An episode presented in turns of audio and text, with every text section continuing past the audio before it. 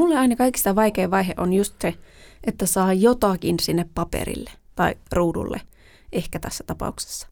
Mutta sitten kun on saanut ihan mitä tahansa sinne, niin alkaa nähdä sitä, että lähteekö tästä muotoutumaan se tarinaa. Kertojen äänessä sukellamme tarinoiden nurjalle puolelle.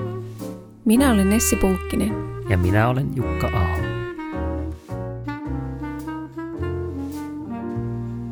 Tervetuloa Kertojen ääni-podcastin pariin. Ja mehän ollaan podcast-kirjoittamisesta, kirjallisuudesta ja kaikista ää, kivoista asioista. Ja tänään keskitytään nimenomaan kirjoittamiseen.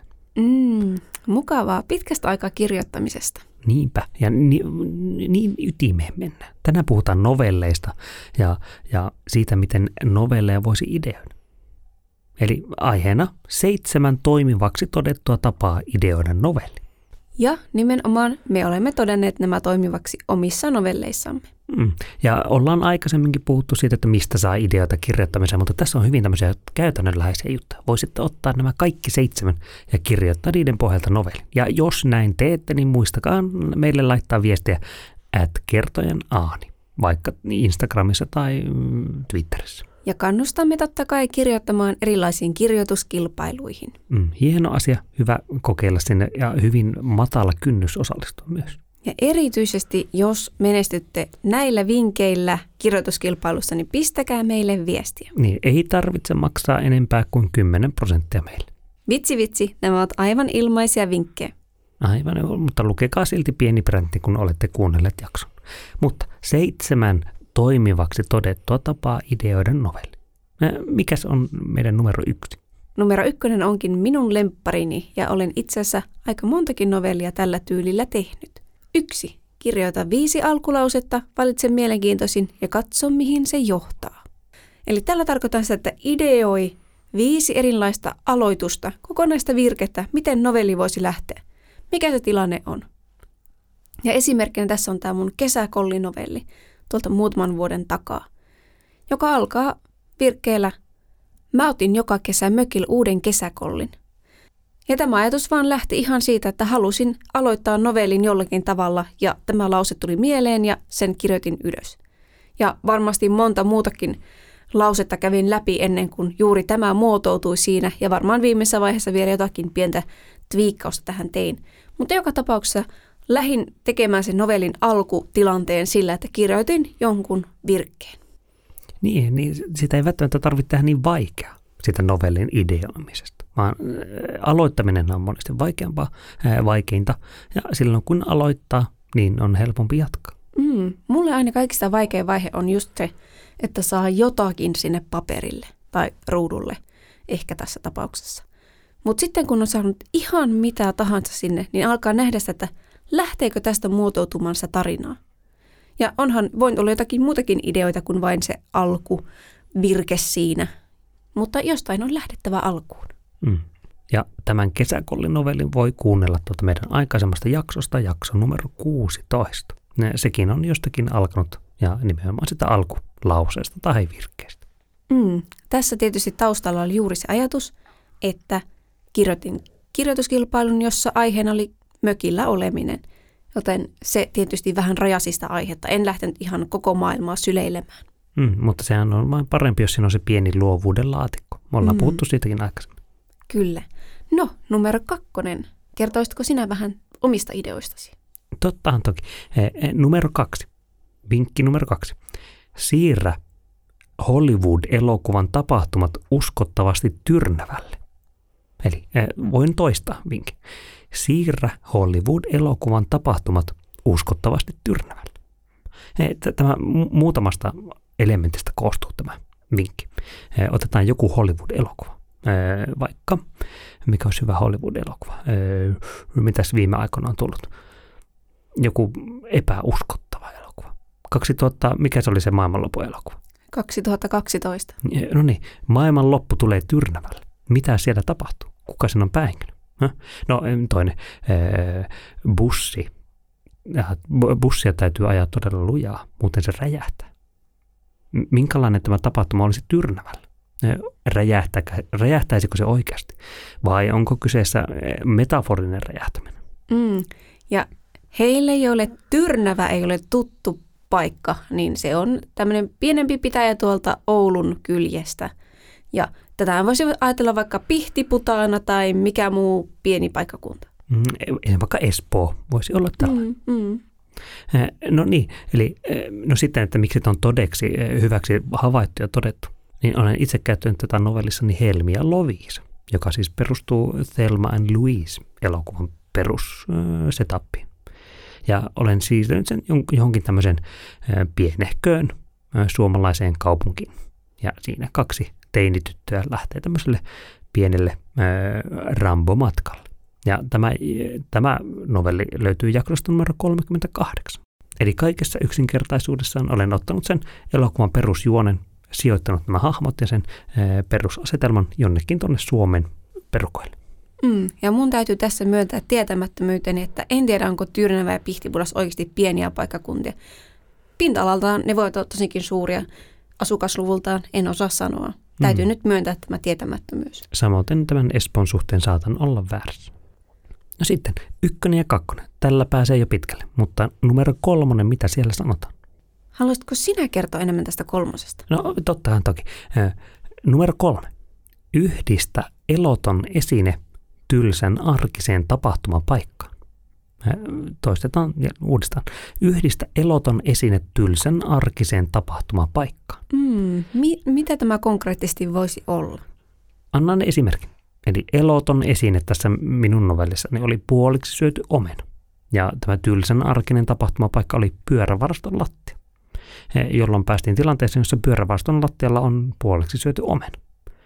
Jo, ja tästä nyt lähti sitten kehittymään tällainen, että mitä jos se omena olisikin se päähenkilö. Minkälainen omena päätyy novellin päähenkilöksi. No sitten ajattelin, että no jotakin täytyy tapahtua omenan ympärillä. Keskustelua, jotkut henkilöt ehkä siellä elää jonkinlaista tapahtumaa. Ja tuli siihen tuloksi, että no, pyörävaston lattia on liian, liian eloton, liian vaikea tapahtumapaikka, joten siirsin sen keittiön, keittiön pöydän alle. Mutta aika arkinen tapahtumapaikka keittiön mm. pöydän alla no, on myös. Ehdoton esine ja, ja tällainen ajatus pakottaa aivot miettimään vähän luovemmin. Miksi omena on siellä keittiön pöydän alla? Onko tämä ihan tosi juttu tämä omena pyörävarastossa? Niin, ja tämä perustuu tässä novellissa, voisi alussa lukea, perustuu tosi tapahtumiin. Sieltä, siellä oli pyörävarastossa oli omena, joka pikkuhiljaa mätäni, mätäni sinne, tai e, kuivui kokoon ja sitten muuttui pikkuhiljaa tuhkaksi. Ei tuhkaksi, tomuksi. Eli siinä mielessä e, tosi elämästä voi myös nostaa näitä. Ja tämän omena-novellin voi kuunnella meidän jaksossa numero 33. No, numero neljä. Haluaisitko sinä ottaa tämän? Musta tuntuu, että sulla oli tässä hyvä esimerkki sun novellista. No, minä voin ottaa tämän. Eli numero neljä kehitä, muodosta, luo kahden hengen tiimi, jolla on yksi vastustaja. Ja tämä kuulostaa taas sieltä valtaisen iso idea, että ei tällä pysty mitään ideoita tekemään. Mutta jos ajattelet, että se luovuuden laatikko on se, että pitää olla kaksi ihmistä, jotka ovat samassa tiimissä ja heillä on yksi vastustaja, niin sitä voi alkaa miettiä, että minkälaisia tämmöisiä tiimejä voi olla olemassa. Halusin nostaa tämän sun sanomaksi, koska sulla on tästä hyvä novelliesimerkki, poika. Joo, eli poikan novellissa jakso numero 15 on tosiaan tämmöinen nuori pari, joka menee tämän tytön vanhempien mökille, isän mökille. Ja, ja tämä tosiaan ei tarvitse olla tämä vastustaja sellainen ikään kuin loppuvastustaja tai supersankari loppuvastustaja, vaikka joskus ne tyttöystävän vanhemmat sellaista saattavat tuntuakin. Ei, ei tietenkään minun. Terveisiä vaan sinne. Mutta kahden hengen tiimi, mies, nainen, nainen, nainen, mies, mies, mitä näitä nyt onkaan, muodostavat tiimin. Ja sitten heillä on se vastustaja. Ja siinä tulee jo semmoista kivaa dynamiikkaa, pientä jännitettä. Miten he keskenään käyttäytyvät, minkälaisia vaiheita siinä voi olla. Ja tässä poika-novellissa on tämmöinen tiimi, aika perustiimi, tyttö ja poika. Poika yrittää tehdä vaikutuksen tyttöystävänsä isään ja sitten on kaikkia komelluksia, sauna meinaa palaa ja hakataan vähän turvetta ja kaikkea muuta tämmöistä pientä hauskaa. Mutta sitä voi lähteä miettimään. Tekee aluksi ne hahmot ja sitten miettii, että no mitä voisi tapahtua. Monesta suunnasta voi lähestyä näitä novellin ideoita. Mm, ja tässä on taas hyvä tuoda esille se, että Jukallakin oli semmoinen oma luova laatikko tässä tiedossa, koska tämä oli mökkillä kirjoituskilpailun kirjoitettu novelli ja tämä mö- mökkeily sitten oli se, mikä rajasi sitä aihetta.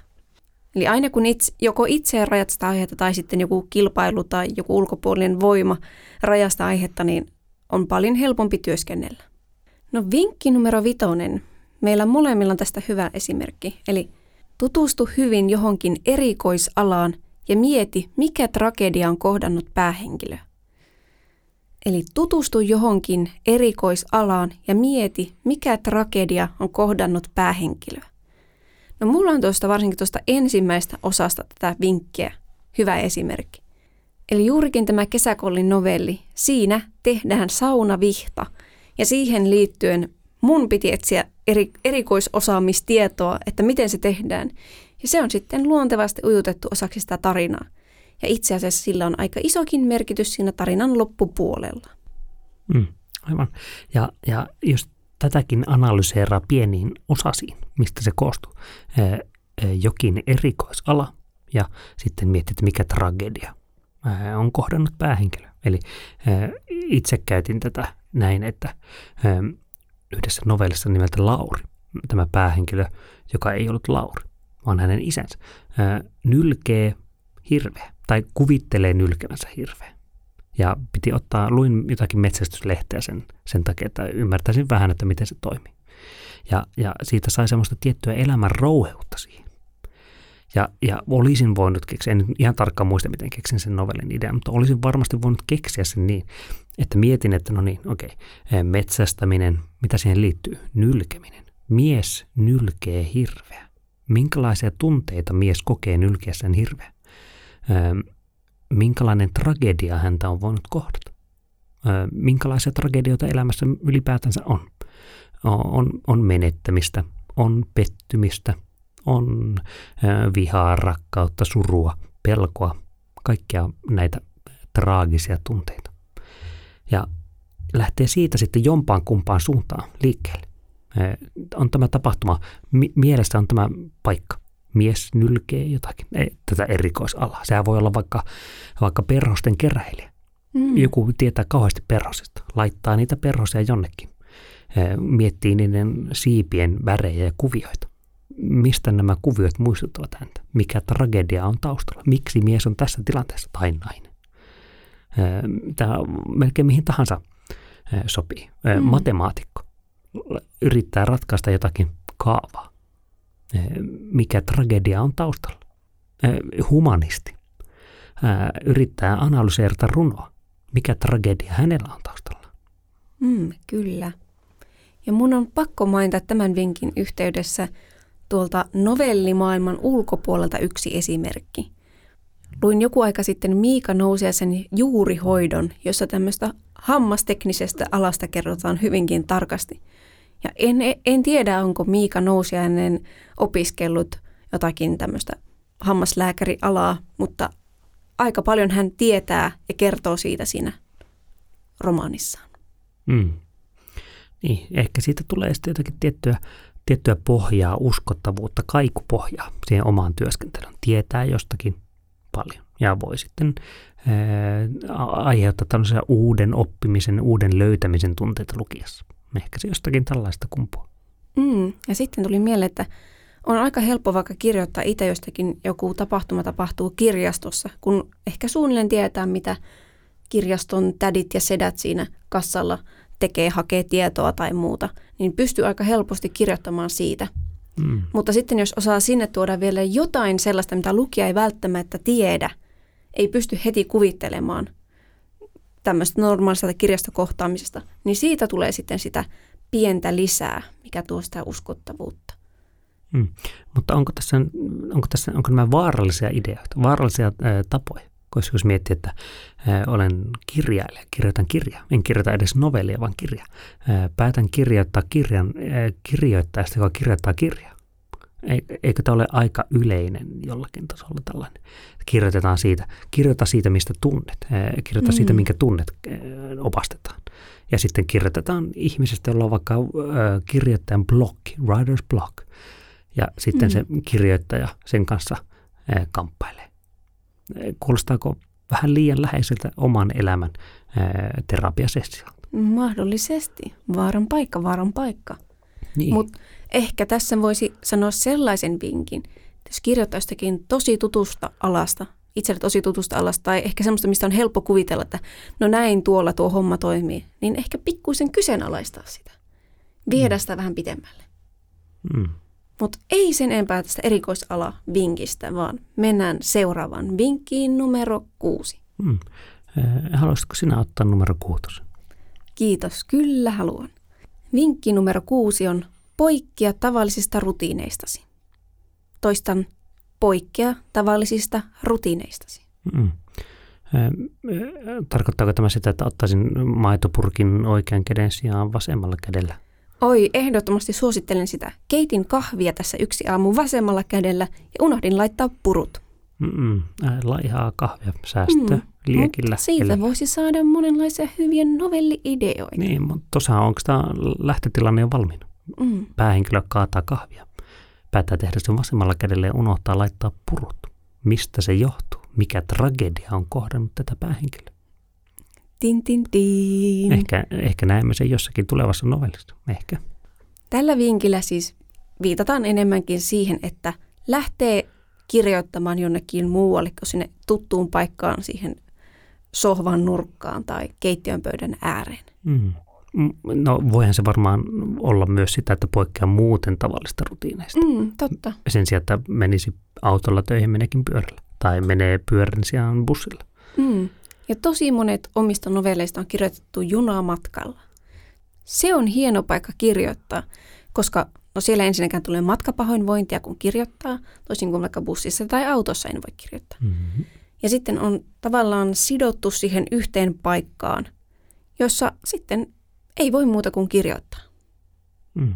Tai no voi tehdä aika monia muitakin asioita, mutta pystyy helpommin ehkä keskittymään siihen kirjoittamiseen. Mm. Ja, ja nä, näistä me ollaan puhuttu jo aikaisemmassa jaksossa. Parhaat paikat lukea ja kirjoittaa ja junaa siellä mainittiin. Mm, juna taisi olla molemmilla aika ylälistoilla. Ja esimerkiksi tämä mun novelli Kesäkolli on syntynyt junamatkalla. Ja nyt kun muistelen, niin aika monta muutakin novellia on kirjoittanut siellä. Mm-hmm. Niin, tässä meillä on vähän er- erityyppisiä ideoita. Toiset on tämmöisiä novellin jonkinlaisia rakenteita, joita voi lähteä itse täydentämään. Mm. Toiset on tämmöisiä meta-ideoita siinä mielessä, että autetaan aivoja keksimään parempia ideoita. Ja se Mm. mm. rutiineista puuttuminen voi olla semmoinen sopiva sysäys vähän semmoiseen erikoisempaan suuntaan. Mm, se voi olla myös kahvilassa istuminen tai tosiaan se, että teenpästä näen kaiken vasemmalla kädellä. Tai jos olet vasenkätinen, niin oikealla kädellä. Mm. Ja jos joku nimenomaan istuu siellä kahviloissa päivittäin ja kirjoittaa siellä, niin sitten jollakin muulla tavalla poikkeaa sitä rutiinista. Mm, entä se jätki sinne kotiin? Mm. No sitten, eli seitsemän vinkkiä, seitsemän toimivaksi todettua tapaa ollaan haettu tässä. Ja nyt ollaan numerossa seitsemän. Ja seitsemäs vinkki on, kirjoita ensin seitsemän virkkeen novelli ja laajenna se kokonaiseksi novelliksi. Eli jaksossa numero 30 käydään läpi novellin rakennetta ja nimenomaan tämmöisen seitsemän virkkeen novellin avulla. Sillä tavoin on, no ei välttämättä hirvittävän nopea tai helppo kirjoittaa novellia, mutta se antaa hyviä työkaluja siihen, että miten novelli rakentuu, minkälaista rytmiä novellissa voi olla. Ja tätä voi sitten laajentaa halutessaan.